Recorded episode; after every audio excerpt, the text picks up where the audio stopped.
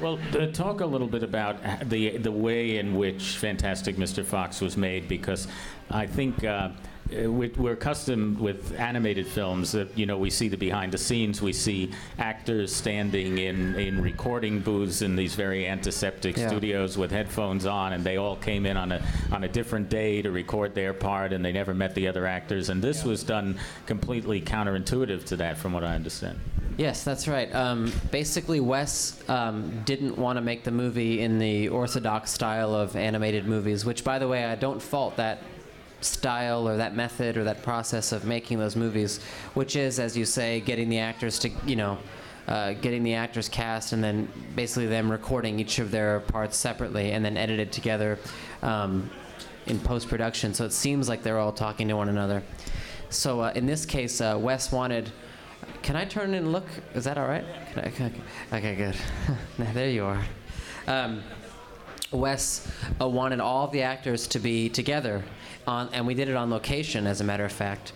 And um, we went to farms, uh, various farms and estates and houses, places with lots of wide open space and land. And basically, um, if there was a scene that took place outside, all the actors would go outside and um, play the scene there. And if there was a scene where George Clooney and myself or Bill Murray all had to be digging in the ground, we would all get on the ground and start digging. Um, and if there's food to be eaten in a scene, we would really be eating food as actors. And it's just nice because uh, Wes really wanted us all to connect with one another. And when you have many people, or at least more than one, um, you can have mistakes or uh, odd things or um, just the unexpected can happen when there's more than one person, you know. And uh, Wes really wanted to have the unexpected in this movie, and so there are places where we're cutting each other off, or odd pauses, or a line is flubbed, or a plane goes by, or crickets are chirping in the background. All that atmosphere, that kind of documentary style of of recording found its way into the movie.